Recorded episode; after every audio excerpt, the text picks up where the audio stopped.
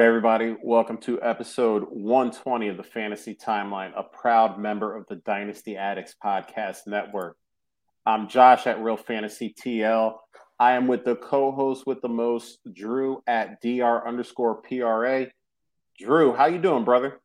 I'm good. Excited to be back. Missed it last week, but glad it looks like you got internet up and running again.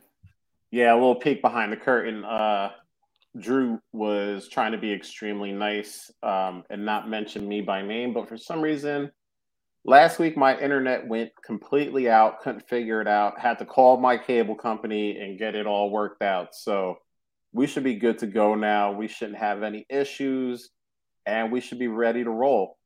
And as we're rolling here, we got a very special guest. Um, if you are doing anything on Twitter, you have probably seen articles that she's written, uh, tweets that she's put out there. We got MH Lefko at empowered underscore FF. M, how you doing? I'm doing excellent. I couldn't be happier than to be here. Uh, we are glad to have you. Uh, it's exciting. Uh, we were just chatting about this a little bit uh, before we got on here. I saw one of your articles. I think it may have even been your first article about a month ago, and it it was just fire. We uh, we retweeted it from uh, our personal accounts. We retweeted it from the show uh, the show Twitter handle because it was. I mean, I remember my first article, and I don't write anymore because honestly, I am a better talker than I am a writer, and um, yeah, yours was about I don't know anywhere from a thousand to fifteen hundred times better than my first article was. So uh, I got to give you respect on that. So let's let's roll into the news because usually uh, first week and a half of March there's not going on. You got your free agent rumors. Yeah, you get your transition or your franchise tags going on yeah, that's about it until you know a few days before free agency starts, the legal tampering period starts, and then you get your, you know, okay, this guy is going here, this guy is going there. The NFL said, no, no, no, forget that. We're going to make this a big week before we go into free agency week, which is going to be another big week. Uh, so we started Monday. Calvin Ridley is suspended for at least Oof the 2022 season, at least minimum. Gambling on games. I'm on his gonna, own games, right? Yeah, he he put his own games into parlays, mm. and apparently he always bet the Falcons to win. So, you know, at least he did that part of it. uh, I'm not going to get into the whole should he or shouldn't he. That's been beaten to death. But just kind of like quick fire. What are you doing if you have him in Dynasty? Uh, and why don't we start with you since you're our guest? What What are your feelings about Calvin Ridley? What are you trying to do with him in any Dynasty leagues you might have him in? Honestly, I've been I've been between a wire. I've been thinking I should hold him. I've been thinking I should sell him, but as of recently, i am more in the direction of selling him. Um, I, I know it's probably not going to be a sell high because of people are doubting if he's going to be back or doubting if he's going to want to play. And so therefore I'm I'm trying to sell him. There's always that one person in the league that's willing to overpay.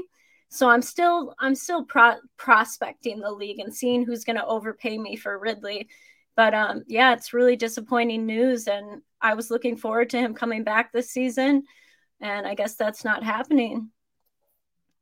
All right. So, M, since you're saying you are a seller, um, what are you looking for if uh, if you have Calvin Ridley and that guy or that gal in your league is saying, all right, you know what, I'm going to take the risk. Um, what are you looking for uh, in order to get that deal done? Um, I'm looking for a, first, definitely first pick, and then uh, just any other player really. I'm not being too choosy right now.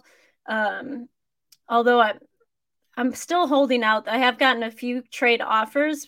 I have put out a few trade offers and people are I don't know, people aren't responding or they're not.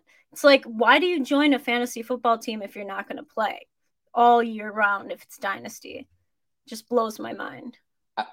Listen, you and I, and I, I think Drew will be with us on this one. Hundred percent agree. Um, yeah, I mean, even even if you're not out there right now, it's March 9th. You know, maybe you're you're trying to get some rest and relaxation before rookie drafts. At least respond to the trade offers. You know, at least you know maybe put a little comment in there. Hey, uh, Calvin yeah. Ridley not looking to acquire him. Um, hope, hope we can get something else done and, and leave it at that. You know, but uh, yeah, I'm with you, M. Uh, so Drew, what are you doing with Ridley, man? Like, like what do you what do you want if someone comes a knock on Ridley? You're on mute, brother. It's probably good because I I don't know that I should have said that on the air of what I really want, but uh, uh it's tough. Um, I was I was able to move him a few weeks ago in a, a trade addicts league actually, um, which felt good to get something back. Um, but right now, uh, based on some of the things that I'm seeing either on Twitter or in some of the Discord channels that I'm in, nobody's giving up more than a third for him that I've seen. Um, and for the team, I have one team left with him, uh, an orphan I took over really because he was a part of a really good wide receiver corps there. so now I'm down to uh, Ja'Marr Chase and Stefon Diggs. But um, yeah, I for that league, I don't. I think I'm holding. You know, I I, I picked up uh, this orphan that actually had a really good run at the end of the year last year. I think it's probably dropping back into the middle of the pack now. So I'm fine losing the points this year. I'm going to try to move a couple of other guys, uh, acquire some picks. It's a it's a, a small devy league, and I, I have the 416 this year. That's the only pick that I, I inherited. So okay. um, not going to add a ton of youth at this point. Um, if I could get and even here in, in a 16 team league, if I could get into the second and get myself a, a top 30 pick, uh, I'd probably consider it. But after that, uh, I, I think I'll just take the gamble that he gets back in a year, you know, after a full season. Hopefully that's the limit. But uh, yeah, I'm, I'm really not uh, sending a whole lot of offers out because I think at this moment, at least, a lot of people are just, uh, you know, hot sauce at it here. He's kryptonite right now. Nobody really wants uh, anything to do with him unless it's just a super – super low value. I mean, I had somebody put a, a poll out today that I saw, seeing if they if we should have, um, I think it was Nico Collins or Calvin Ridley. Who do you want on your team right now? And Nico Collins got a lot more votes than I was expecting. As he should. I, I, mean, I, look, I, I, mean, first of all, Nico Collins was kind of a uh, a sleeper guy towards the end of last season that people were saying to pick up. So I sure. get why Nico Collins is getting the love, especially now. But man, I, am not giving up more than like a, a, third for Calvin Ridley. I mean, we're, we're talking about he's going to be a year and a half out of football. Earliest time he can be reinstated. He's going to be what, 30? So 29. Now we're talking about that. And he's probably not going to be in Atlanta. Like I'm sure there there were rumblings that he didn't want to be there before this all happened. And I'm sure Atlanta is just going to want to cut bait after all of this with the gambling stuff going on. So he's probably going to be somewhere else. So we're talking about a guy who hasn't played in, you know, 17 games, and then it was about eight games last year. So we're talking about 25 straight mm-hmm. uh, regular season games on a new team. Uh, you know, at that ugly 30-ish number that uh, us dynasty folks uh, disparage greatly.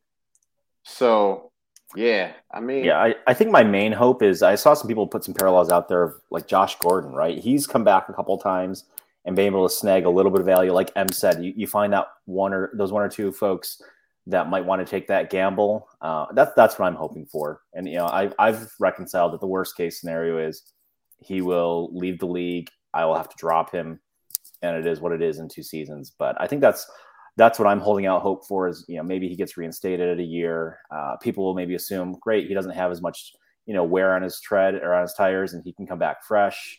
You know, hopefully he posts some good workout videos before he's reinstated or, or you know tries to come back. And you know maybe at that point I'll get a second for him. There you go. So the wait and see game. All right. Like I said, we got to keep it moving because there is a ton of news.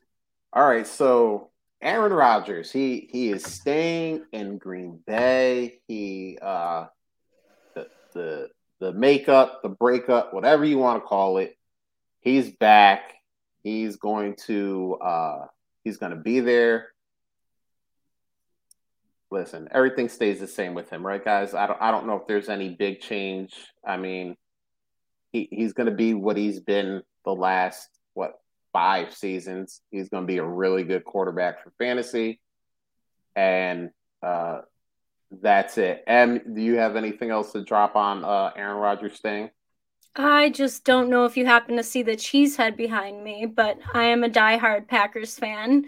And I honestly am not very excited by the trade. I wasn't excited for a rebuild, but I was ready to have a different quarterback under center. Um, I'm tired of him playing the hero at the end of every game where he just chucks it and prays. I'm tired of it. And I don't know why an MVP of his caliber can't close. He just can't seem to finish.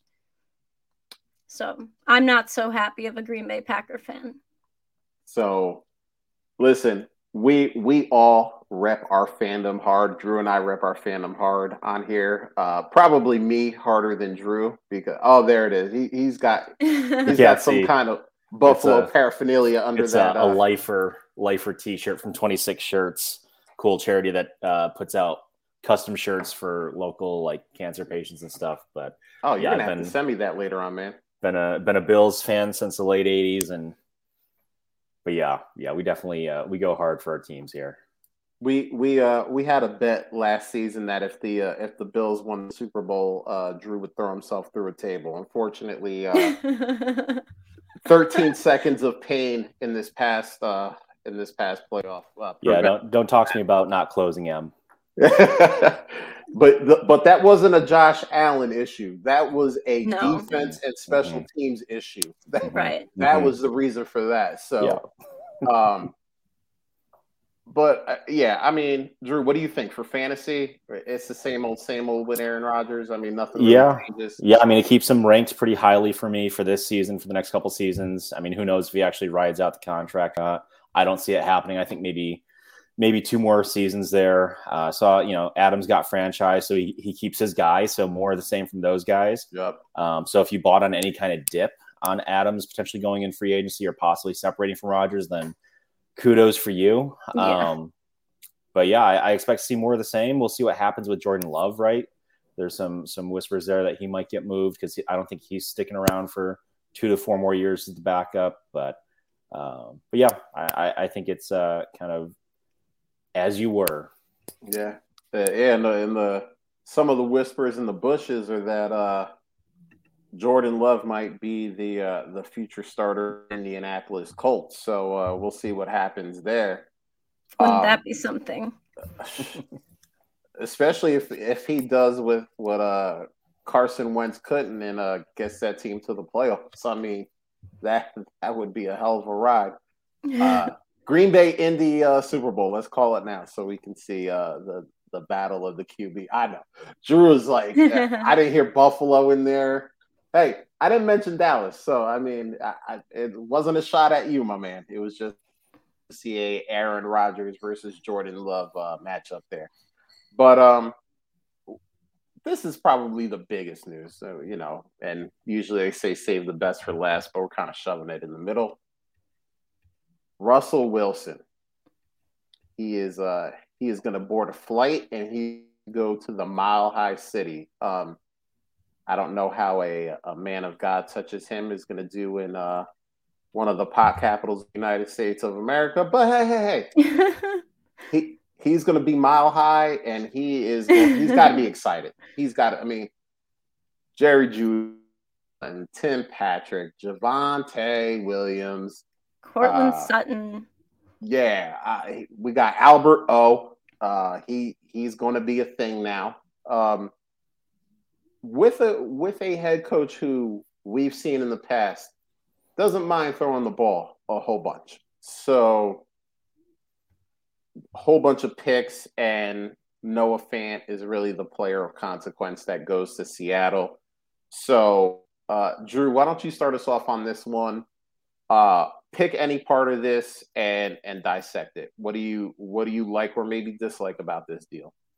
Oh, I, I think it's great for Denver. I think it puts them right in into the mix. Uh, you know, they've always played that division tough. Their defense has buoyed them, so I, I think Russ is only uh, good for them. Hopefully, it's good for Russ as well. Somebody put out some uh, some play calling stats over the last few years, and the Seahawks have traditionally been in the bottom like ten percent of call, uh, plays called each each year. So if he gets to do more with his efficiency, uh, I think it's great for Sutton. Um, I think he gets uh, maybe revived there if he can stay healthy. Uh, RIP Noah Fant. I think I've got him on something like 43% of my teams, uh, which is, uh, I, am kind of holding my breath there. I'm hoping, you know, hopefully they don't take too long and rebuild. He's still young. Um, so hopefully he gets another. Uh, another quarterback that's decent in Seattle, but uh, but yeah, excited for for the Broncos, excited for that division, and I think a lot of us were were kind of looking at the Raiders and seeing what's what's Derek Carr going to do now. yeah, it's uh, it's been fun to see some of these tweets where everybody's saying that the AFC West is loaded, but you know you know they're only talking about seventy five percent of the teams. Well, well, hold on, hold on. I I got to not that not that I'm a Vegas Raiders fan, but we got to put a little bit more respect on the Raiders name. They made it to the playoffs last year. They were within a field goal of beating eventual AFC champion Cincinnati Bengals. I mean, look, obviously it's a new coaching staff. You know, I don't know if Rich Bisaccia was the dude just amping these guys up and getting them to play beyond their skill level. But we are talking about a playoff team from last year that that played a, a tough game against the team that came out of the AFC. And we're not talking about the Chiefs, not talking about the Bills, we're talking about the Cincinnati Bengals. So I got I gotta at least put a little respect on their name. Uh and what do you think about this? Like what what part do you like, dislike? Let's talk this out. What what do you think about this? Well, I would have been okay with Russell Wilson coming to Green Bay. So I'm a little dismayed with the news. But I, I think it's great for the AFC West and I think it's great for the Broncos and um, it's a great city. I'm excited for I'm excited for Russell Wilson and I'm excited for the receiving corps. It's going to be like receiving corps revival with Jeudy and Courtland Sutton and all of them. Um, it's it's going to be exciting. All right, so M, I, I'm not sure how many episodes of the uh, the show you've heard before, but every once in a while I got to put out a PSA. And okay. usually when I put a P- uh, put out a PSA, it's worth listening to. It's usually factually correct.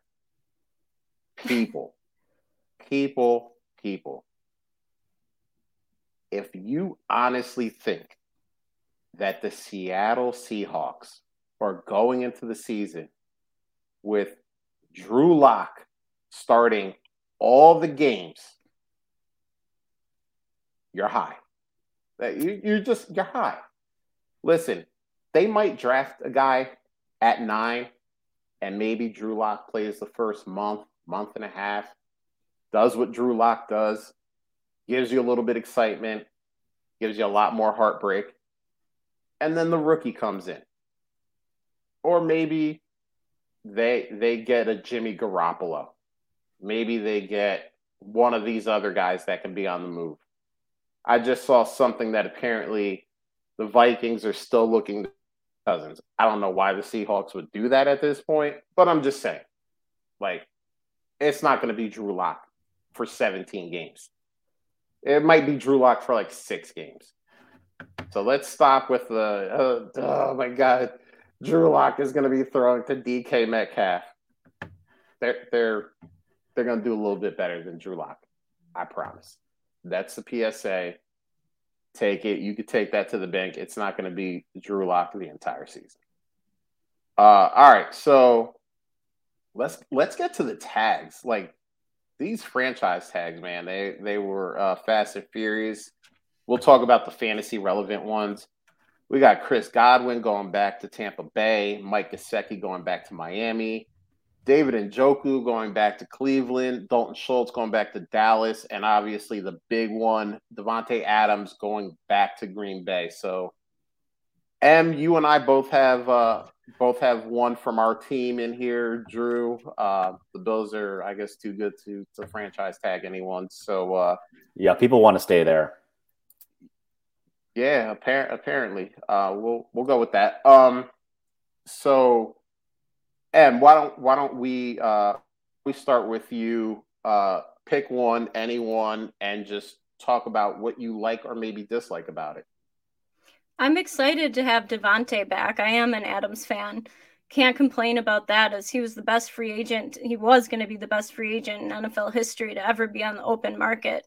So the fact that he's off the market makes a lot of sense because he shouldn't have been there in the first place. But I'm happy about the tag. I'm happy he's not being traded. I'm happy that I guess I'm happy we do have another if if Aaron's going to be there, I'm happy that Davante's there.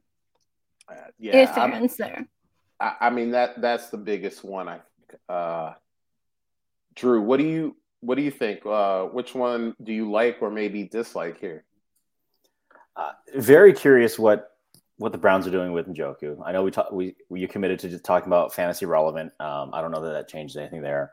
Uh, Gesicki, uh, did I hear he's trying to appeal to to be a wide receiver, and I guess they they tag him to keep him as a tight end and, and save some money. Yeah, that that's going to be a real interesting. That it's the the old Jimmy Graham defense, mm-hmm. except he actually his uh his usage numbers are actually much better than Jimmy Graham's were. So it's going to yep. be interesting to see what the uh, what the NFL decides on when. Uh, yeah, watch out, Kyle Pitts, people. Um, you know, Godwin. Uh, it's so up or down for Godwin. I think he's the biggest question mark for me here, depending on you know who they get at quarterback and you know how much of the team stays together. Do they ship a couple other big names off to get uh, a better quarterback in place or something like that? But uh, ultimately, I think Dalton Schultz is the one that I, am most interested in. I've got I got him uh, mid season last year, a couple places for some tight end premium leagues, and you know, is very, very uh, curious what would happen in the offseason. So I, I, like that, that he'll be uh, staying there for another season. So that makes me feel better about a couple of those teams that have him.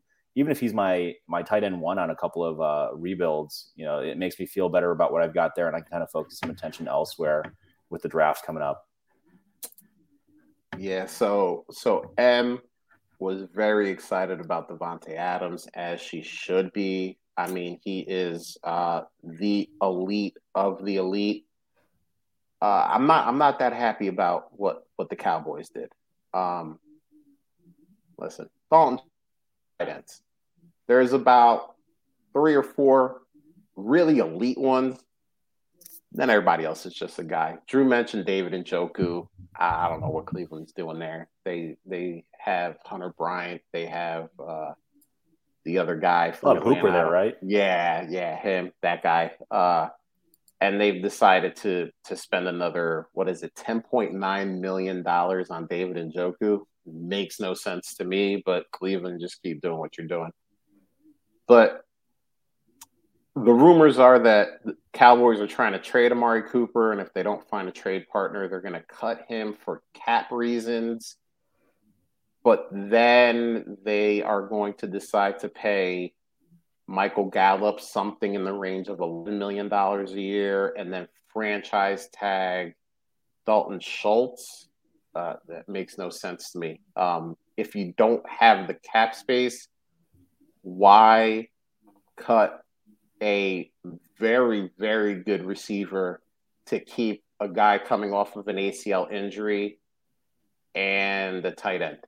I mean, look, the Dalton Schultz was was good last year. I mean, he had a good season. I, I don't want to discount that, but like tight ends are tight ends unless you have, you know, a Kelce, an Andrews, a Pitts, you know, like a Kittle.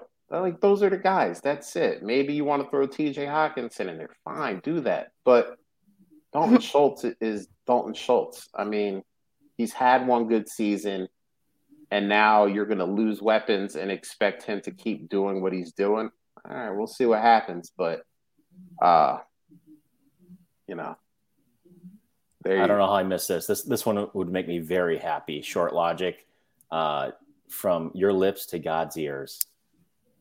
So, uh, you know, the the ru- the rumor um, is, and it's been a couple people have confirmed it, and then someone else has denied it. So we'll see what actually happens. Apparently, Friday, a lot of the uh, fiasco should be cleared up, at least from the legal point of view. Um, and it, the rumor is that the Steelers are making a massive push for Watson. I've seen a couple people say that's true. I've seen a couple people say that story's false. So we'll see what happens. I mean, Watson to the Steelers, though. Oof, I mean, they just better load up on offensive linemen through free agency and the draft. But I mean, Watson throwing it to Claypool, to Diontae Johnson, Najee in the backfield, Pat Freiermuth at tight end. That's that's, that's, that's going to be a good team. Juju. If, if they pull it off, so we'll see what happens. Uh, uh, Ridley Truther, uh, our our Philly friend here, saying grab Schultz in the ninth round of a 1.75 tight end premium a day before the tag. Uh, so happy. Sorry, Josh. I mean, listen, I, I hope it works out for all the Schultz owners out there.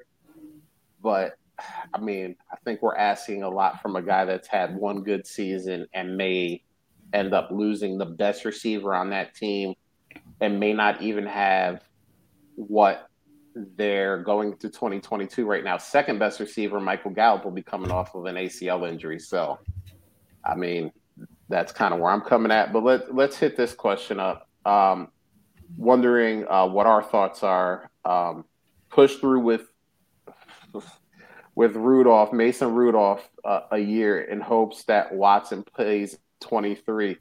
Well, I mean, really, true. the thing about this legal case is uh, on Friday, if it works out in Deshaun Watson's favor, I'm sure there's going to be some league discipline, but I don't think it's going to be a full year uh, suspension. Might be six games, might be eight games.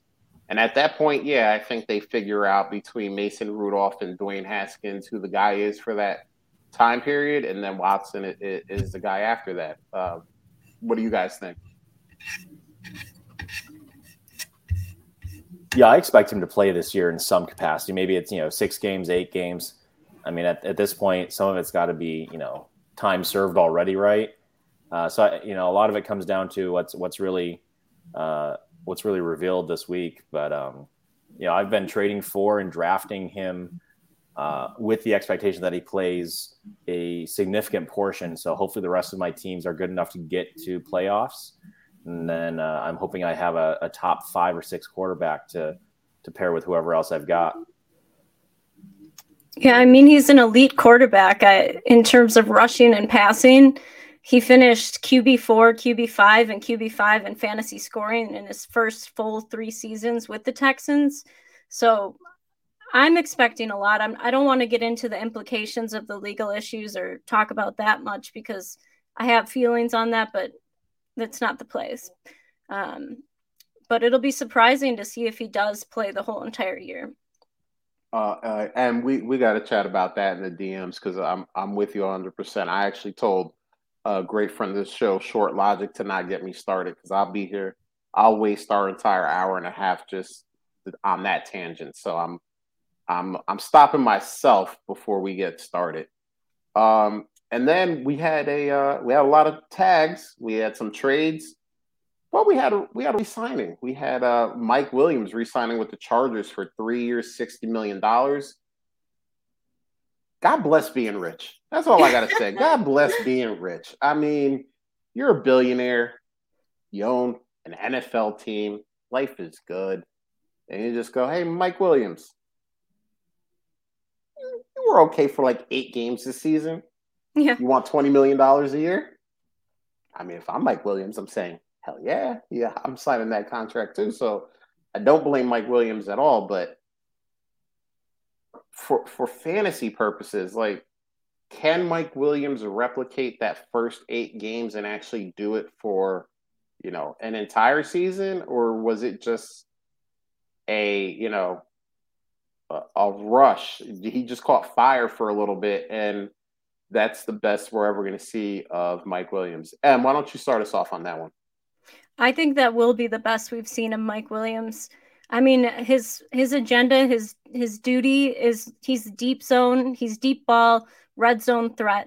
That's his game right there. I don't see him going on slants. I don't see him on shorts. I don't see him on any other plays but long. So I don't know if there's much in there for him.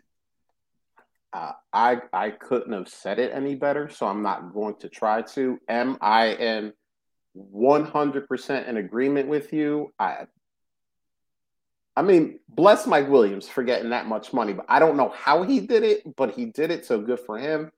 Drew he said what, on the NFL Network today that he it was hard work. He deserved it. Oh, don't get me wrong. I think he works very hard. He probably comes to practice. He's probably a good teammate. But on the field, uh, I'm not saying he doesn't work hard on the field, but production doesn't seem to match contract in this situation. But right. again, I'm not a billionaire. I'm not a GM. what do I know, right? Drew, what do you think about this? Uh, yeah, I mean, t- good for him. Great for him. uh, you know, he he's still young enough that he could go after another contract when this one is done. So if he can put up decent numbers for the next couple of seasons, and you know, he could still get a, a really nice, uh, you know, retirement package. Um, but yeah, I mean, he, he does his job well. It, people have to respect him on the deep ball. Uh, it certainly helps open things up for Allen, for Ekeler. You know, they've, they've got a good system going. So I think there might be a, a part of, you know, if it ain't broke, don't fix it. And what's it worth to keep, you know, keep the, the crew together that we know has, has done some really good things. And, you know, if he can, if he can extrapolate that to even 12 games out of the 17, he doesn't have to go for the full season, but if he can get three or four more high performing games like that, and I'm sure if we went back and watched some tape, he was probably two or three catches away from having some really big games. Um, so I, I, think it makes sense for the organization if they, uh, you know, want to continue to compete. They've got to have good weapons and, and some some solid firepower to go up against KC, and you know now with Russ in the mix. So uh, if they can afford it and it doesn't doesn't break them somewhere else, uh, why not? Yeah, and I'm gonna I'm gonna give you a little peek behind the curtain here. Uh, Drew is one of my best friends um, for a lot of different reasons. But one of the reasons is is because Drew can put a good slant on anything. He he can make the bad seem good. Um, you know, they, Drew's like, hey, just a couple more receptions here or there, and it could have been ten games, eleven games of the Mike Williams greatness that we saw. But it didn't happen. And we, you know, besides this eight game stretch, we really in his career have not seen a consistent stretch of games where he was doing what we kind of all thought he would do coming out of college. the short logic. All those years as a Bill fan will do that to you. Uh, Actually, I know a lot of Bills fans, and most of them uh, were very bitter until Josh Allen came to town. So Drew is actually an anomaly because those Bills fans, they throw themselves through tables. That's how bitter they are. Think about that for a minute. That that is the way to release their pain is throwing themselves through tables. So I mean, Drew Drew is the anomaly, but yeah, I mean, good for him. Again, I'm not going to hate any player for getting their money, especially if the team is just offering it to them. Um, so I mean, really, really, the Truther has a good point here. It's all about, you know, we're talking about legal issues too, right? It's, it's all about precedent. So somebody sets the bar, somebody sets what the market is.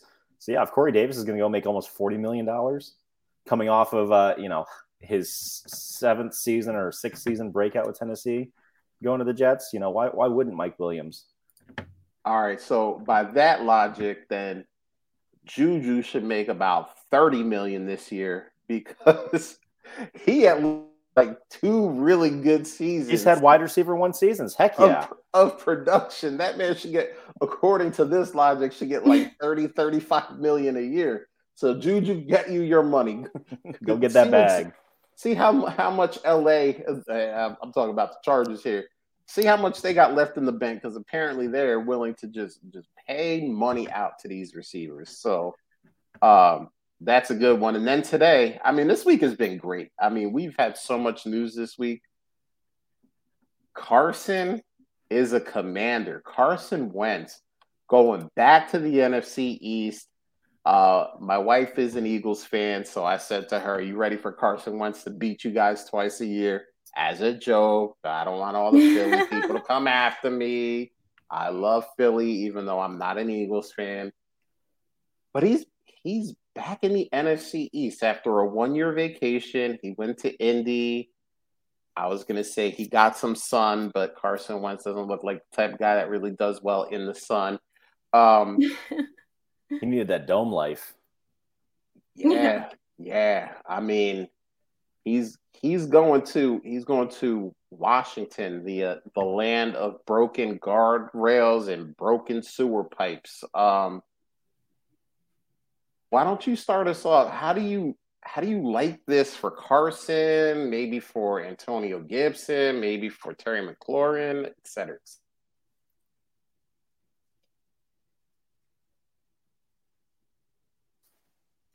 Josh, we lost for a minute. Who were you? Uh, were you tossing that to M or to me? Oh yeah, sorry, I didn't realize I faded out. Go for it, M. Oh well, I mean, he stayed healthy in 2021 and he finished QB 15, but he's never Carson Wentz has never fulfilled the promise of his near MVP season in 2017, and now he seems destined to dwell in the QB two zone, particularly with the team he's going to with the Commanders. Um, I, I I think there's more to Carson Wentz than than meets the eye. I think I think there's something going on backstage in the locker room that isn't it's not he's not jiving with teams. I think that maybe his leadership is off or he just isn't a team player. There's something bigger than just his football that is affecting him being on I mean another team another year for Carson Wentz and and I'm not excited about the change. I don't think it's going to do anything for my dynasty rankings. I think he'll still probably be QB what 23 or something at best and even in a 2 QB league I'm not drafting him. All right, Drew, what about Carson the commander here? Yeah, he's got to survive FedEx Field first and foremost. Uh, I saw a fun tweet speaking of the uh, the Eagles uh, crew. Uh, somebody asked Eagles fans if they're excited to catch passes from Carson Wentz again. But um, uh, but yeah, I I don't know. I I saw I also saw I forget who it was. Maybe it was John Bauer or somebody else. Uh, put out that sadly he will likely be Terry McLaurin's best quarterback. This is like uh, Allen Robinson 2.0, right? Uh, having survived all of these terrible, terrible quarterbacks and not not all terrible, but just the rotation, not being able to gain any kind of rhythm. Uh, I mean, you, we all saw this last year. What kind of chemistry uh, Chase and Burrow had, which seemed to carry over from even you know two seasons prior or three three seasons ago in in, uh, in college. So so much of that is so important for these um, these teammates. So I, I'm cautiously optimistic for McLaurin that he at least stays relevant. I don't think his value drops tremendously or his production. So I'm if people are starting to get scared because it is Carson Wentz and they have a similar view as you, M, is you know he's a low end QB two, then you know I'll, I'll, buy the dip on on McLaurin, especially if he's my wide receiver two or three or something like that. But as far as Wentz goes, I've got to think it only gets harder each new system you go into. Um, you know, there are very very few people like a Brady or a Stafford or a Manning that are truly elite and can go in and not only physically do it, but then you know mentally um, do it as well. So yeah, I, am not thrilled. I don't know. I haven't really thought through what it means for uh, you know Antonio Gibson or anything like that, but uh, we'll see. But yeah, he's got to survive all of the bad the bad juju that's going on in Washington. Yeah, it's it's crazy. It, it Carson Wentz number two pick in 2016, and he's going to be on his third team in three years. That's crazy. Um, yeah, it, it's it made me sad when you talked about Carson Wentz being the best quarterback that Terry McLaurin has ever had.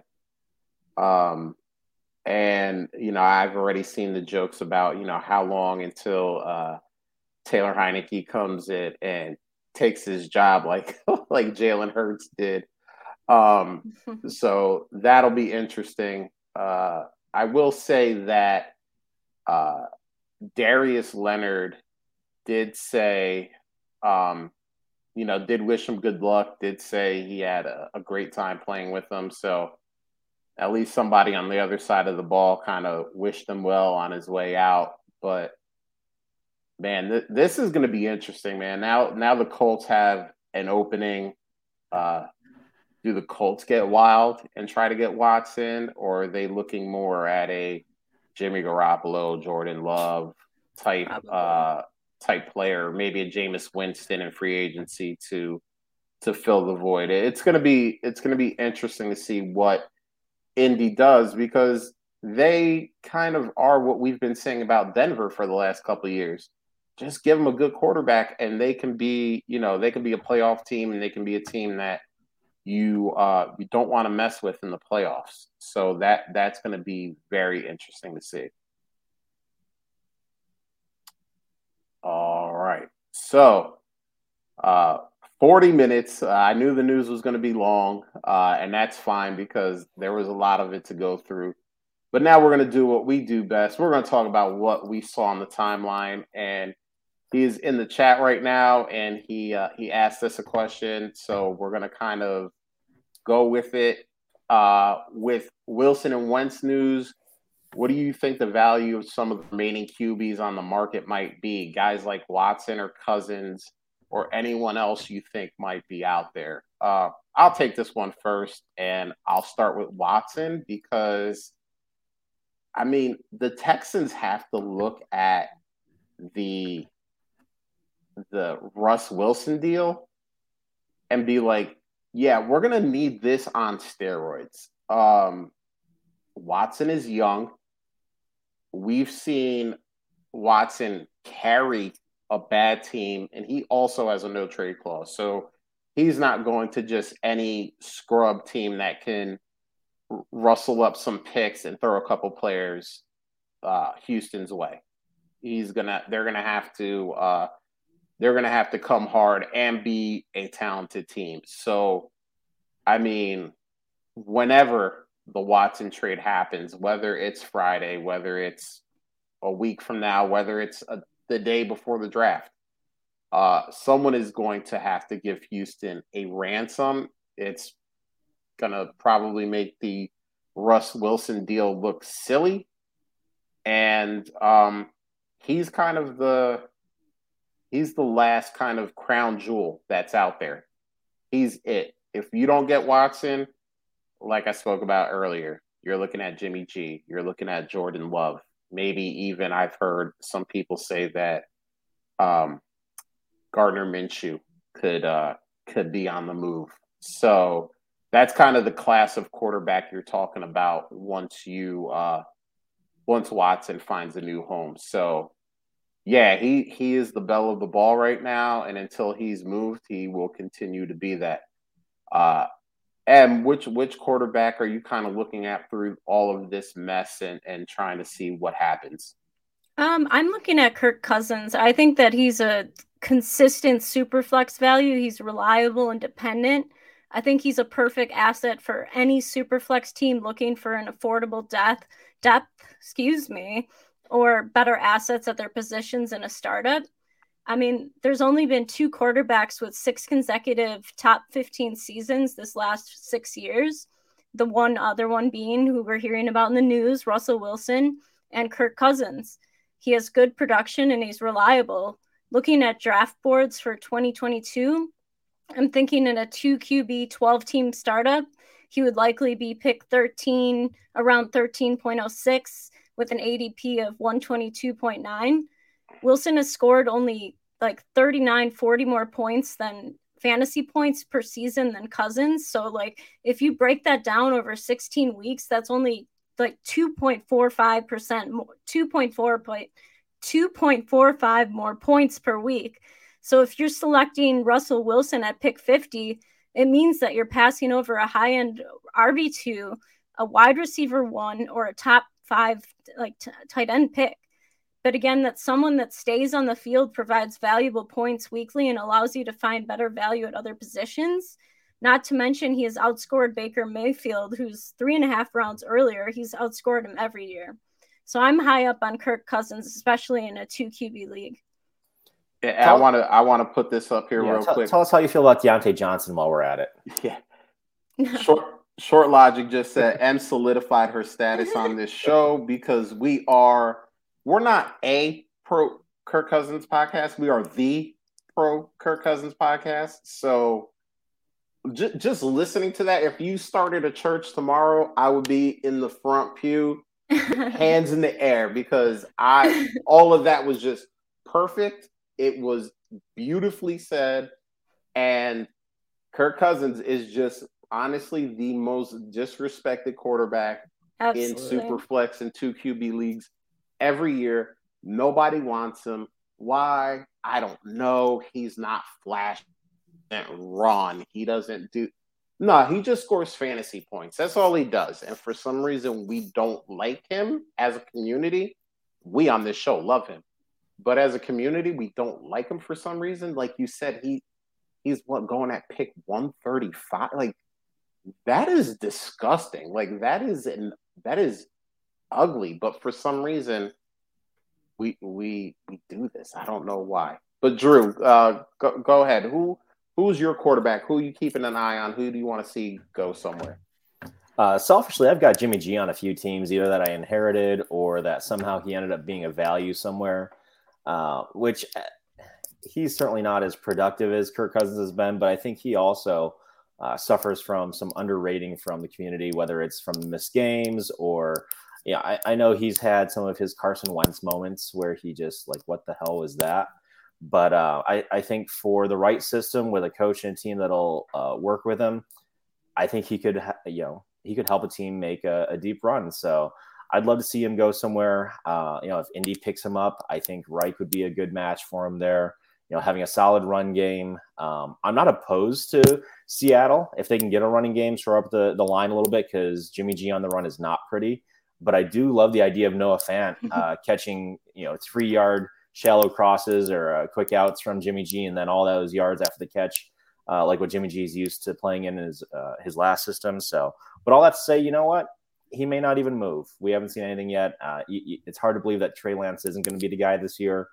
Uh, but uh, but yeah, I, I think Jimmy G. I'm, I'm watching to see where he goes. I've had some people try to get Jimmy G for me cheap, like a mid or late second, something like that, which uh, I'm holding at this point. Um, especially since they're all super flex leagues, I'm, I'm hanging on to that value. Um, but once he goes somewhere else, if I can get into the you know late first or something for him, uh, I think I'll certainly go younger and try you know, the shiny new toy now that we're in, in rookie draft season. But uh, but yeah, I, I'm curious to see where Jimmy goes. Uh, RIP your mentions after you said that uh, Jimmy G might uh, might stay in San Francisco. All the Trey Lance lovers are going to come after you. So good luck. Uh, uh, I, I I pray for you and your mentions a- after you said that. Um, all right, let's hit this next one here from Saquon Barkley Burner at Burner underscore Saquon. Should I trade Jonathan Taylor for Herbert? 12 team half point PPR. Yes. With okay. Uh, Drew said yes. He's not even gonna look. So I'm gonna finish for everyone else out there, but Drew said yes. Um half point PPR with a tight end premium. It says two QB superflex. I don't know what that exactly means. Is it two QB or superflex? Um, my QBs are Dak and Deshaun. His running backs after this trade would be Dobbins and ETN. He also has two picks in this upcoming rookie draft. I don't know where they are. Was it mentioned? No, he has the second pick in the upcoming draft. Oh, he has the second pick. Yeah. So, all right. So, I really this trade is: Would you rather have Dak, Deshaun, and Herbert with Dobbins and Breece Hall, or would you rather have Dak and Deshaun with Jonathan Taylor, Dobbins, and maybe have like Malik Willis as your uh, QB three? So that that's the real question. Do you want to be stronger at quarterback or do you want to be stronger at running back? Because while I love that trade, I mean the running backs look gross after the trade. I mean I love Dobbins, but yeah. ETN, I'm not, um, I'm not feeling that. So It's a uh, risky play. it's- Go ahead, Em. I'll let I'll let you uh, start off on this one since Drew immediately said yes before I even got through the tweet, which he never does. So he feels very passionately about it. But uh, I, will let you hit this one up. I mean, uh, Travis Etienne, I, I get that he was a first round draft pick, and I get that there's a path there with him, there for him without James Robinson and him out with the Achilles. But if James Robinson isn't installed at the beginning of the year, there's a chance there's a path for him. But again, he didn't. Etienne didn't play last year, and it's always risky to go on go with a guy that hasn't played in the NFL. And he is in the dead zone RB category, and I think that he could be a low end RB one, but um, I don't know if that's likely. He's dynamic in the passing game, like maybe like the Ekeler or the Swift scenario. And I know Trevor Lawrence will improve in year two with their Clemson connection. That's possible that they left, they finish off or they continue off where they finished off. Um, I think it is the time to to buy etn but I don't I don't like this trade ending up with just Dobbins and etn I think it's I think it's risky. I don't get maybe trading. Why not Dak for Herbert? Or is he trying to stack up on on quarterbacks? Is that what I I don't understand what he's trying to do here? Yeah, I, I guess if this is an actual two QB league, I get wanting to have the big time third because you got to start two every week. There injuries, there's especially if Watson is QB two, if he's got to serve any kind of suspension, bye weeks. I get it. But man, we're listen, I was a big ETN guy last year. I, I liked what I saw. People hated on him. I said, fine.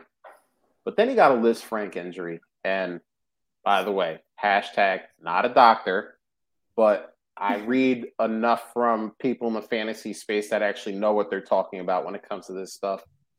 With these Lisfranc injuries, the first year back is always kind of the get ramped up back into form. You're not quite 100%, and it takes about the entire season. We've seen it with Julio Jones. We've seen it, I believe, with uh, Dez Bryant. We, we've seen this over and over again. So now we're talking about a running back that didn't play at all last year and now has to kind of ramp themselves up throughout the season. Mm, I don't know if I want that at RB2. Now, if you're talking about RB3, RB4, all right, cool, like not a problem. But RB2, uh, I don't know how much I like that. Now, I will say this all depends on your league. Value says yes, get yourself Herbert. Your team says, mm, not so fast. And then you also need to know your league. Is this a very active league? Are trades being made all the time? Because if it is, all right, do this trade because you're getting the value side of it and then realize, okay, I got to do something else. I don't know what your wide receivers look like. So maybe you have why you can trade for a running back. Maybe you're just in love with Breece Hall and know that he's going to be that dude and he's going to, you know, you take him at 102 and you you're happy. Um but if this is like the one trade that's going to happen in this league for the entire season, that gives me pause. That would make me sit back and say, and I don't know that. Obviously, that information was not given. So there's, you know, there's kind of a couple of different buckets to look at here. But if we're just going straight value, and I know our uh, our boss, uh, our good friend Russ Fisher would say you always trade for value, and you can always make another trade to uh, to shore up something else later on. But you know, if you're if you know your league is inactive, if you know that there's only going to be two or three trades made in this league for the entire season, it might be tough to to make up that gap. So I say do it just because of the value, but there's definitely a buyer beware sign all over that. So let's hit our next one here. This is from Jason Blondeau. I, I said that right. At Blonde333. What would you rather have in a 12 team Superflex tight end premium start 11? Don't know what the premium is, so I just kind of made the assumption it was a 1.5 premium. Uh, Lance, the 104 this year, and Dallas Goedert or Patrick Mahomes, the the big the big dog, the big fish, a guy that's probably going to go still 101 in superflex drafts about 50%, 60% of the time. He shouldn't, but the he probably he probably will. Um QB2. Yeah. so Drew, why don't you start us off on this one? Do you like that Lance package or do you like Patrick Mahomes all by himself? Uh, my first question is who's your other quarterback or what does your quarterback room look like? Um, if if Lance is going to be your hopeful QB one because you've got Derek Carr, you've got Cousins, you've got somebody else that's you know typically on that borderline or a QB two. It's a little risky, but for start eleven, um, you have a high likelihood of getting two starters here. And if Trey Lance is as good as everybody who loves him thinks he is, then he has the opportunity to put up similar numbers any given week um, with his running, with some of the big plays that he can achieve. Uh, so there's some more questions for me there. As far as you know, at face value, I've got Mahomes in a in a number of leagues, and if somebody approached me with a Lance 104 this year, which is you know, maybe uh, Kenneth Walker, Treylon Burks. You get probably the wide receiver one, the QB one or two. It all depends on how your your league values some of the rookies coming out. We'll see where draft capital goes and stuff. But um, I would at least think about this as the the Mahomes uh, manager. Granted that most of my Mahomes teams I've got a, a really strong QB two. I think uh, in half of them I've got Josh Allen as my other quarterback because I picked him up a couple years ago, either through auction or um, got him on trades before he made the historic jump in completion percentage. Um, I know in our OG league, I think I've got Rodgers as my QB two there, so I would take the risk on on Lance in that case. But if it's Mahomes and I'm you know stacked to other positions, but my QB two and three situation is pretty weak, I'd probably still want um, you know the known asset in Mahomes. But it's it's very uh, very team dependent for me. All couldn't right, have said it better. You... I couldn't have said it better. That's that's where I stand. So way yeah. to go, Drew. You took it all my words from me. so we'll see you next week too, right, Em? It sounds like yeah, yeah, yeah, exactly. Hey, if you want me here, I'll be there. Well, now now we got now we gotta we gotta work a way to get Em back on for another show. But uh that'll be after the fact. Um listen, Jason, I, I'm very much a Patrick Mahomes is still that dude. And if you're going to get him off of one of my teams, now, full disclosure, I have exactly zero shares of Patrick Mahomes. So I, I want to put that out there so people don't go, you know, do you even own Patrick Mahomes? No, I don't. Um, but if I had Patrick Mahomes on my team. I, I would need I would need the Godfather offer. He's still that dude. He's still, you know, Drew mentioned it. He said QB two, and you know what? I agree one hundred percent with him. But he's a really, really, really good QB two. He is the second best quarterback in the league for fantasy. For fantasy, you got uh, debate for reality, but for fantasy, is the second best quarterback in the league. It, it's going to take more for me. I, Trey Lance, listen, upside to the moon. But he's he's played he's started one game in 17 last year. We don't know what the offense is going to look like this year because I have a feeling that uh, Kyle Shanahan is in the lab things up because you are going to run a completely different offense with Trey Lance as your trigger man as opposed to Jimmy Garoppolo. Yeah. The 104. Listen, we've all been saying it. Is the 104 going to get you a good player? Probably.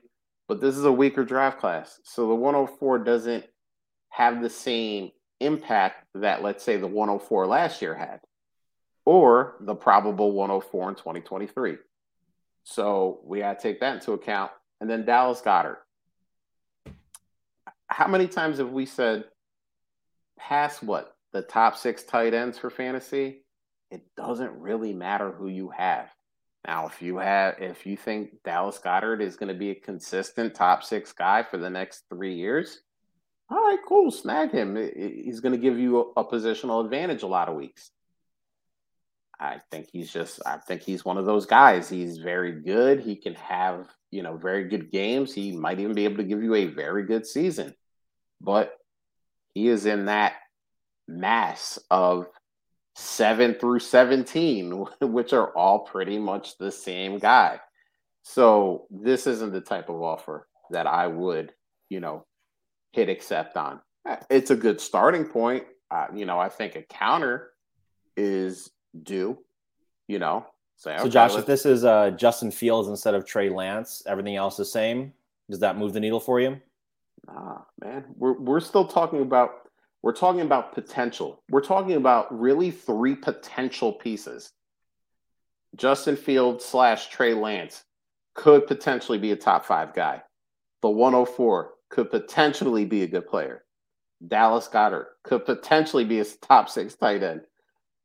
We're we're dealing with three potential pieces, and I know it's a start eleven, so it's depth. Mm-hmm. I get it, I get it, but I need something solid. I need something that I know I can rely on. So if this is Kittle I, instead of Goedert, now we're now we're talking. We're we're having a conversation, but we're not there yet because Drew, you're right. We don't know what the rest of the quarterback room looks like for this team. So if QB two is let's say Dak Prescott. Okay, we're we're having a conversation if QB2 is it's a much different kind. And I know I didn't mean to disrespect your love, Drew, um, but uh, Tua, much different conversation than Dak. So you went there. I, listen, I mean, you you think he's better than Trevor Lawrence, so that's on you, man. That's not on me.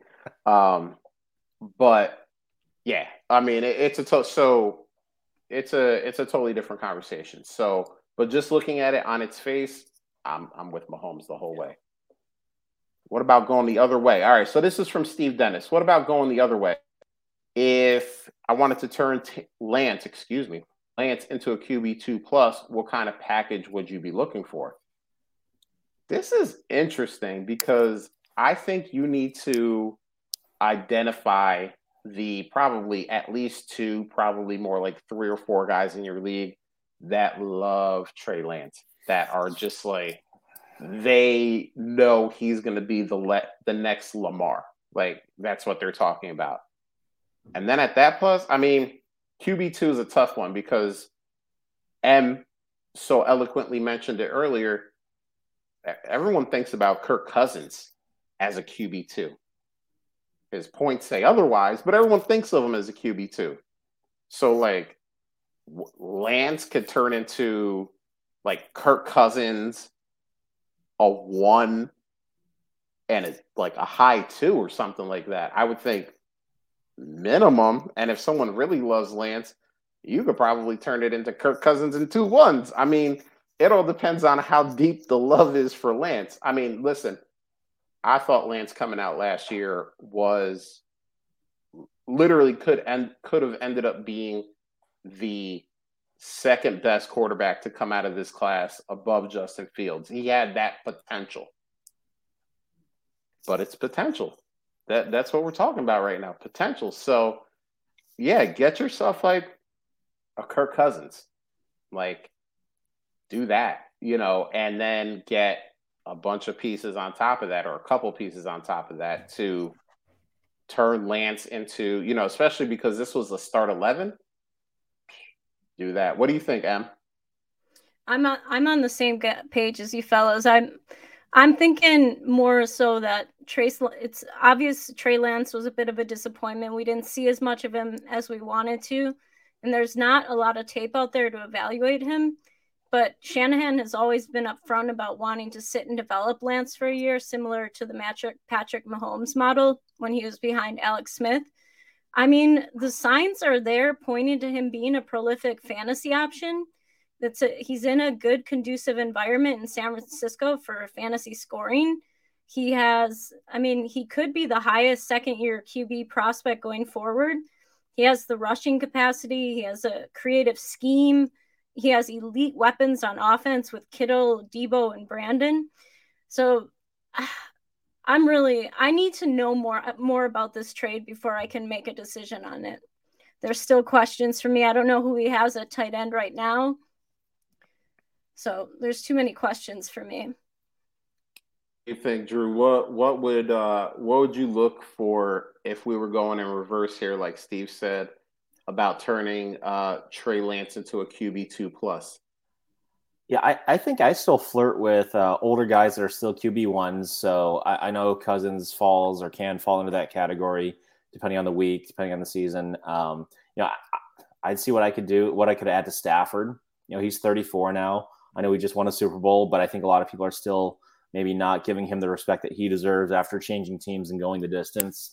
Um, you know, I, I, I would be fine if somebody wanted to look at, uh, you know, you're right. If you go down to a Tua or somebody like that, then you know you've you've got a lot more room to add either a higher first or, um, you know, find some other young pieces that you like. Uh, if you're giving up youth at the quarterback, I want to get significant value back other places. I don't mind going older in one of those three or four pieces you get, but um, you know, going back to that JT for Herbert, you know, idea, even there how many more elite years does Jonathan Taylor have? Even if he is the outlier and he goes until he's 27 or 28, compared to well, how many elite years does Herbert have? Which I know there are people that say, you know, my, my dynasty league might be dead by the time Herbert's done playing, but um, get in a better league. But otherwise, um, I, I'm looking at, you know, you've got a young quarterback that was drafted that highly for a reason. I know everybody says quarterback's the hardest position to really understand or to, to predict accurately. So there's still margin for error, but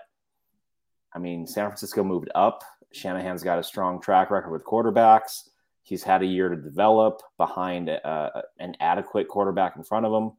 Uh, he's got good pieces around him, so I, I, would want a significant amount here. You know, and, and that's regardless of whatever team makeup is. Um, I, I think, yeah, short logic. I think you should be able to get Trevor Lawrence plus for Lance.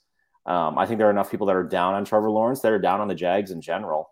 Um, the the plus may not be as big. It might be, you know, uh, an early second or a, a, wide receiver three that you hope has wide receiver two upside.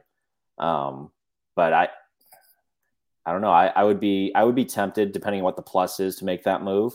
But again, you know, like I've said, if if the quarterback room, if if Lance is a luxury pick for you, and you have the luxury of waiting around to see what he turns into, his value could can also go higher still, I think. You know, as soon as Jimmy G is moved and he's locked in as the week one starter, you have a lift. Uh, I know some people are probably baking that in, but then, uh, you know, the first couple of games that he goes out and does something electric, because there's not a lot of film on him, I think you have another opportunity for a lift. So, uh, yeah, I, I, would need quite a bit to move off a, a young asset like that. Man, if you could get T Law plus for Lance, do do that immediately. Like do, do that. I mean, we all look at Trevor Lawrence and his season was not good. It was bad. It was very bad. But he was literally trying to be a starting quarterback and a head coach in his rookie season. I mean, I don't know. I don't know if any player coming out ever could have done that. Urban Meyer was on vacation from day one. He wasn't flying back with the team. If you heard his post game press conferences, he didn't even know what players were on the field. I mean, it was just it was terrible. It was bad. We have Doug Pederson in there now, professional head coach you got to believe with all that money and the the draft picks that they're going to bring some weapons in. Uh, so yeah, if you can do that, I mean, T Law Plus do that immediately because, I mean, I think both of those guys can be very similar as far as fantasy production. And then you get whatever the plus is, and you're good to go. Uh, here's another one from from Ridley Truther here, off topic, but in a 12 team 1.75 tight end premium, uh, Superflex startup in a vacuum. Are you going Ger- Gerald Everett, who hits free agency? I believe he does. I just checked it while we were talking about the previous question, or the 301 in 2022, uh, drafting our spots for rookie draft if we want. Meh. Like do whatever makes you happy. If you're a big Gerald Everett fan, do that. If you're a big rookie pick fan, do that. I mean, we don't know where Gerald Everett's going to end up, and honestly, have you know, has Gerald Everett ever really done anything? So we can't expect, you know, him being on his. He'll be another one third team in three years probably, unless he resigns in Seattle. Um, Trade out and get a 23 second if you can. Yeah, I mean, and then the 301, you know, we're talking about this class kind of maybe dro- dropping off a cliff after like 107, 108. 30, by the time we get to 301, whew, I mean, good luck at that point. Like Drew said, you're hoping to uh, trade that 301 to somebody who has the fever for a, a 2023 second or something like that. So, um, yeah, I'm just like meh. What do you think, Em? I'm I I don't have much much to say on this. Yeah, so do do whatever makes you feel happy. Really, truth. That's what we're gonna say. Do whatever makes you feel happy. What brings you joy? Yeah, yeah. That's what we're all about. We're all about happiness and, and just doing what you do. Um, this next we got here is from Dirk Comazar two at Dirk Comazar two. That's very easy. Uh, in a super flex rookie draft, who is your 101? Treylon Burks, Malik Willis, or Breece Hall? Drew, why don't you start us off? Uh, I know in the league I run, you have the 101, so this is a decision on your plate. So 101, you got these three guys. Is it the wide receiver? Is it the running back? Or is it the quarterback? You know what's fun, Josh, is I have the first two picks in that league. Yeah, you can screw up ADP if you want to. I Not as bad as Larry did in our OG league, taking Trevor Lawrence at like 107 because he stacked up. But uh, don't worry, that that helped that helped me get the 102 in that league, even though we made it to the oh, uh, to the semifinals. So uh, I'm cool with that. I'm cool with what he did. Uh, I think in, in most superflex leagues, I think you're going to take Malik Willis. You're going to take the quarterback. You're going to take the upside, take the athleticism, uh, especially if he lands in a decent situ- situation with, uh, you know, top half of, of the first round. Um, I think there are plenty of places where if I have the 101, I'm okay with either him or Breece Hall. So if somebody wants to make an offer, if somebody wants to move up from 102 to 101. I will squeeze every bit of value that I can, and I'll be happy with who I get, unless I just absolutely need a position for the fall. But um, in most cases, I think it's prudent to take the quarterback, uh, especially if he gets the top half of the first round, like I think a lot of people are projecting at this point. Um, so that's that's where I would typically go. I've got the 101 in in a, a home league that I co-commish as well, and I'm actually I've got the 106 as well, and I'm trying to see if I can move up to the 102 because I, I, would love to walk away with both Willis and Hall. Um, I, am fine picking up wide receivers along the way or trading for them later on. Uh, but if I'm really going to try to make some noise in one of these leagues, you know, I, people are saying Breece Hall might be, you know, Josh Jacobs or uh, David Montgomery, which both of those guys I think are serviceable, you know, running back twos, um, especially if they can be productive by week four, five, six. So um, my ideal would be, you know, walk away with both those guys. But if I had to pick one of them, I'll, I'll go with the quarterback in most super flex situations. The quarterback. All right. And who do you got here? Is it the running back, the quarterback, or the wide receiver? I got the running back at 6'1, 220. Is he? Breece Hall. He was a bruiser for Ohio or Iowa State in 2021. Um, he's elusive. He's a great pass catcher, and he has plenty of speed and power he's essentially, I'd say, the most complete back in the class and should be an early down back from day one. Um, he consistently got through defenders with, I think, like nearly 75 broken tackles, had nearly 1,500 rushing yards, and he set a record for scoring a touchdown in 24 straight games. I think he's going to come out of the gates running, and I'm ready to draft him. Oh man, this is this is tough. We got we got one for Malik Willis, we got one for Breece Hall. I could make this real easy and just say Treylon Burks, so it's a three way tie. Uh, but I'm not. I'm not going to do that. I'm, I'm not. Uh, if I believed it, I'd say it, but I, I don't believe that. Uh, I think Treylon Burks is going to be very good in the league, but he would not be my 101 in a super flex rookie draft. Um, I hate to disagree with M because I've agreed with everything she said so far, but I'm gonna go with Drew here. I think it's Malik Willis. I've actually been on the uh, Malik Willis bandwagon for a while before Senior Bowl, where he kind of really kind of planted his foot. Obviously, after the combine, which we normally would have talked about, but there was so much news, we knew we wouldn't have time for all the combine stuff. Um, Malik Willis. I mean, we just talked about Trey Lance and the upside because of the rushing potential, because of the arm and all that stuff. And Malik Willis is a lot of that. He's raw. You know, there's there's definitely someone draft him and probably have to sit him. They're probably at least for half the season. Work out the, some of the mechanical stuff, you know. But guy was a, I believe it was a four-star recruit by Auburn. Uh, then he he left and went to Liberty and really kind of lit it up.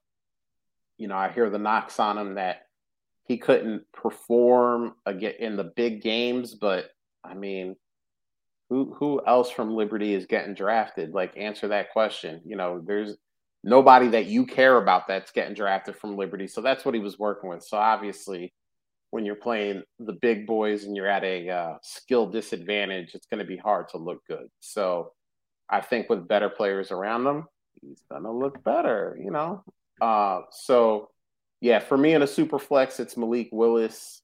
Um, but that's a little bit biased on my part because I have loved him for a very long time, and I'm glad that people are starting to, to catch up to my uh, to my love affair with Malik Willis. So, uh, there you go. We got, I think we got time for one more.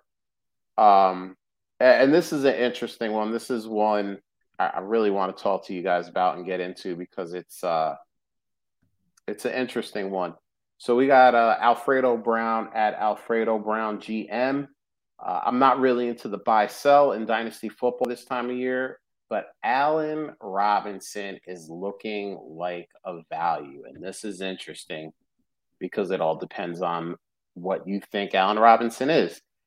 Is he the dude he's always been and just had one bad season with the circus that was the Chicago Bears? Or is he washed? Is he a dude that can't do it anymore? So, personally, this is a big like, where does he land in free agents? If he lands, let's say, if, with M's favorite team, the Green Bay Packers, whew, I'm loving that. Because guess what? Nobody's going to care about Allen Robinson while Davante Adams is on the field, while AJ Dillon is on the field, while Aaron Jones is on the field. They're not going to care about Allen Robinson. You just don't have enough defensive players to care. And I think he can do really well. But yeah, I, have heard this song and dance. You know, what if he goes back to Jacksonville?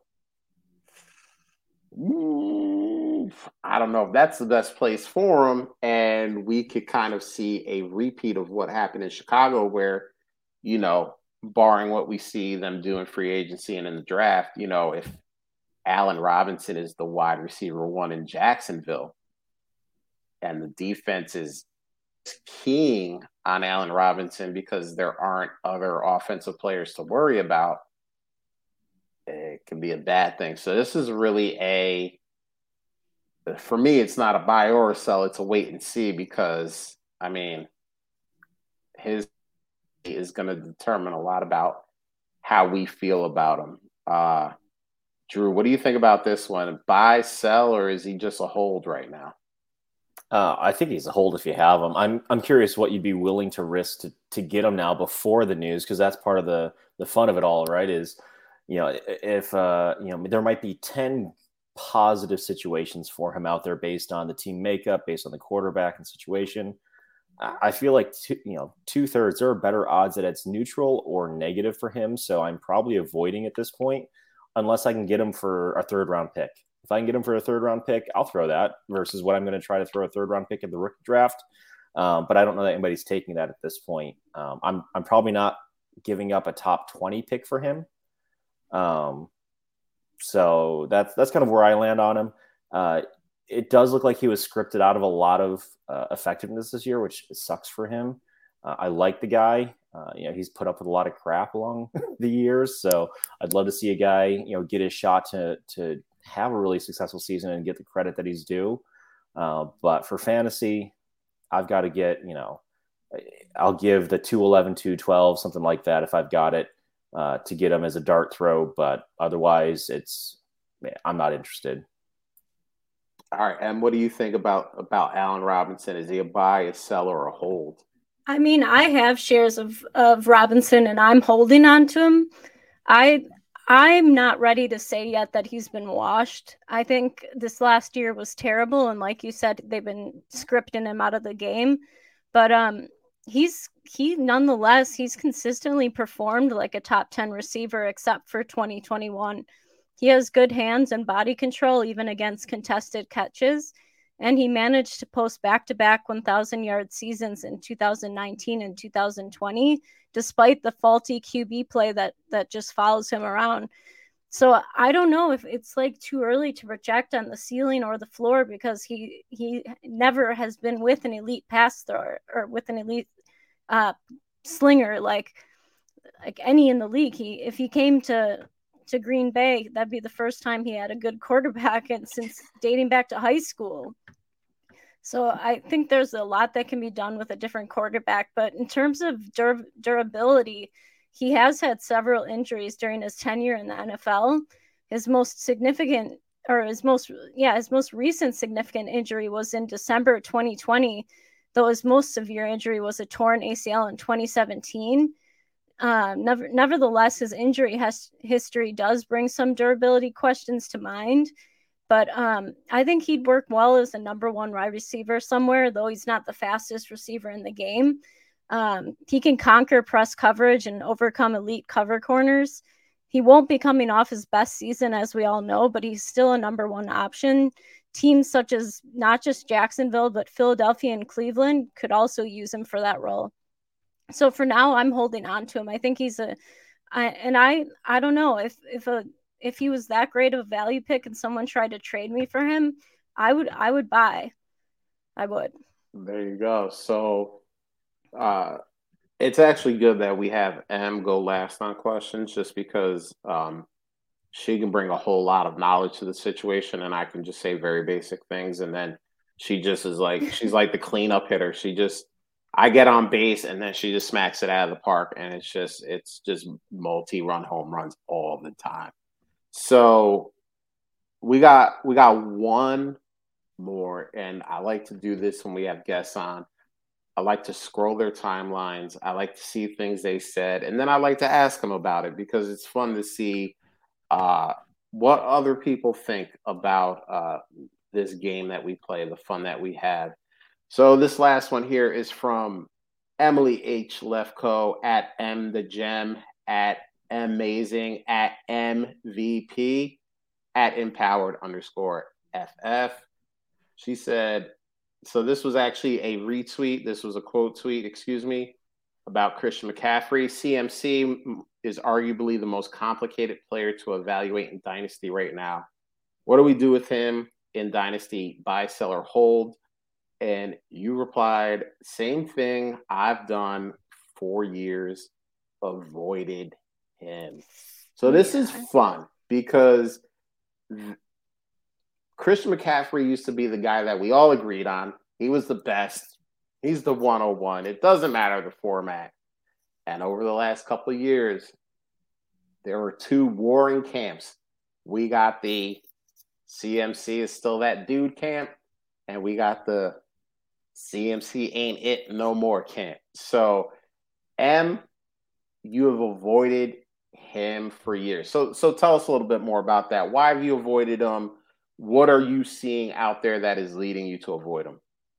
Well, he's had two consecutive seasons where he's played a total of 10 games. 10 games. That's it.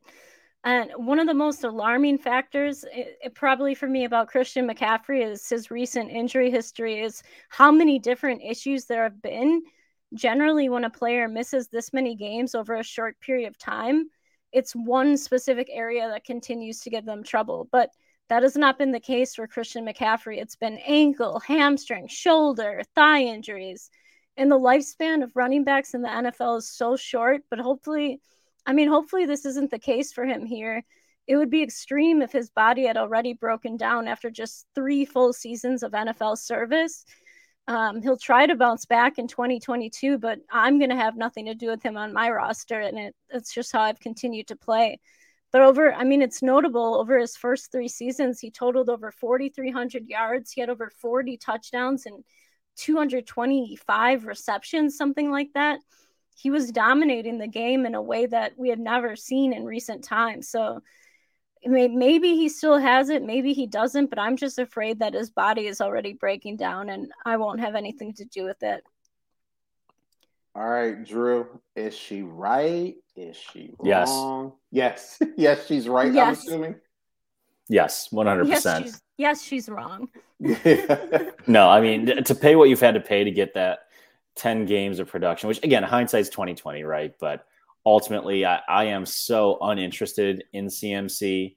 He, uh, for any orphans that I've taken over in the last couple years that I've had him, I have immediately looked for a trade partner and probably sold at a, a loss at, at whatever the current value was at a time. But, um, you know, and again, it's all stuff that's so far out of our control. But I think with what we've seen in the last couple of years, I mean, name another running back or two that's come back to top five form after this type of injury um, sequence. So, you know, I, I, think this is for me another reason why I'm I'm not interested. If people are, I've got some contending teams where people are trying to send Derrick Henry, Henry my way, and I'm I'm not having it unless again that value is just so clearly in my favor for that trade. Um, so yeah, I I 100% agree with M on this one. Um, I would avoid him if you have him. I would, you know, you have so only so many windows available to you to get decent value back. So I would encourage folks get get the value that you can. And if you're wrong on this one on an aging running back with a lot of wear and tear and injury history recently, you know what? That's that's tough. But I think the odds are uh, most of us will be better off if we can get decent value for him. Yeah, the, I agree too. And here's the thing, Drew, you mentioned high, hindsight being twenty twenty. My issue is is that we kind of knew that there was a high probability of this happening, and here's the reason why. I don't look at a lot of things when it comes to running backs, but the one thing that I do look at is how much they're being used. And Christian McCaffrey, 2019, was used 100 times. He had 287 rushing attempts and 116 receptions. We, you know, when we were highest on Christian McCaffrey, we always talked about the fact that he was out on like 98% of snaps. So not only is he receiving, not only is he rushing, he's pass blocking, He's running out for routes, even though he may not even be targeted. He there's all this stuff. Returning and punts. Returning punts. And, th- and this is the same thing we've kind of been saying. Drew, you also mentioned it, Derrick Henry. All right, Derrick Henry. He's built different, as the saying goes. He is not human. He's an alien. So Tennessee just loads him up on touches every year the dam will always break at some point. And once it breaks, it's very hard to put it back together. We saw with Todd Gurley was another guy, a bunch of touches. And obviously had arthritic knees, he had uh, all kinds of other stuff, but you only have a certain amount of touches in the NFL. You get hit that many times, eventually it's going to catch up to you. We've kind of seen the same thing uh, with Zeke. You know, yeah, he's playing through stuff, but he's obviously not the guy he used to be. It's because of the massive amount of touches that these guys are getting. So, yeah, for like Christian McCaffrey, like, you know, I hear the, the argument, well, he gets 30 touches or he gets 30 points a game. Well, yeah, he gets 30 points a game because he has like 25 touches a game. He has 30 touches a game. And that that I think is the reason why he has also been dealing with injuries the past two seasons. Because yeah, when he's out there, the Panthers go, oh, yeah, you're back to 30 touches a game. Make it happen. I mean, last year he had 136 touches and he played what like how many games did he play? Six? Five, Something like six. That. Yeah, it yeah. wasn't a lot. And he had 136 touches. Like, so obviously when he's out there, they don't care. They're going to use him. Short logic. Better a year early than a year late. Exactly. Uh, Drew, I think he nailed it on the head. Get what you can get and get out because if if he's on one of your teams, if you pick up an orphan that he's on, because I mean, look, could he turn around and play 16 out of 17 games and have 30 points a game? Sure, anything's possible. But the touches, they always catch up to you. It doesn't matter who you are. Even caught up with AP, even though AP is like 38 and still getting signed to teams, but like they eventually always catch up. So I'm with you, Em. I, I am in full avoidance. I'm proud to say that I have zero shares of that player as well. So I don't have to worry about these things when I see CMC in a uh, trade offer. I say thank you, but no thank you. I don't need that on my team. And I move along with my day because I'll be happy for six games and then I'll be very, very upset for 11. So right. I like I like to try to get guys on my team that will make me uh, more happy than uh, than upset. It's my, kind of my my rule that I play by. So um, good rule to live by. I, I try. I'm not always successful, but I try. So, Em, I want to thank you for coming on. Uh, this was so much fun. Really appreciate all of your insight. Before we wrap this up, tell everybody who you are, where they can find you, and what you're up to. Well, I'm up to a lot these days. I'm doing a lot of writing. I write for Dynasty Six Pack, I write for Dynasty Nerds, and I write for Club Fantasy, FFL, which is Women of Fantasy Football. And I'm also on a lot of podcasts lately. So you can catch me for the next uh, like four to five nights in a row. I'm going to be on podcasts. So look for me. I'll be there. I'll be here and my scene i'm gonna blow up. Dude that's why i love getting people on before they before they hit the roof because that way i can say later on uh, they they were on our show before you know. They were out there doing big things with big people. I knew them before they were famous. Um no. and by the way all of those articles you can find that all at m powered em powered underscore FF. Y'all should uh, y'all should follow because every article that she puts out is fire. She had a great one about uh, free agent wide receivers, and your top three were either franchise or uh, signed an extension or signed a, a new contract. So um, you were right on with uh, with all of those, and if you if you look at all of her stuff, you will be uh, better for it. So, uh, on that, that, note, we uh, want to thank everybody who was in the chat. Short Logic, always, uh, always showing love. Steve Dennis. We had uh, Larry Mon- Monkey from the Dynasty Hot Sauce podcast on earlier.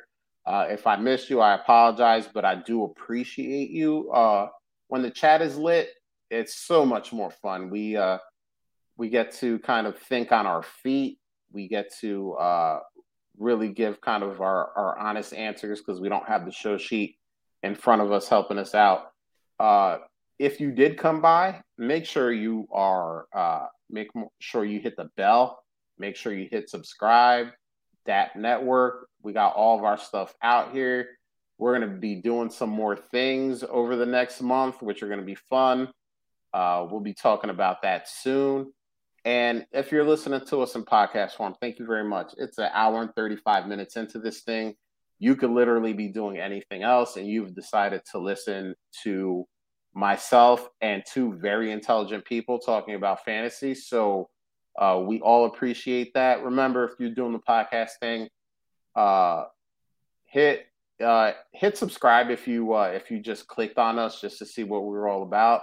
We'd appreciate it. And then do a rate and review because uh, you know, there's some algorithm that I know nothing about that apparently if uh, if we do those things, we can be seen by more people. And that is uh, that is the whole point of this endeavor. So, Drew, on that note, we are out here. Late.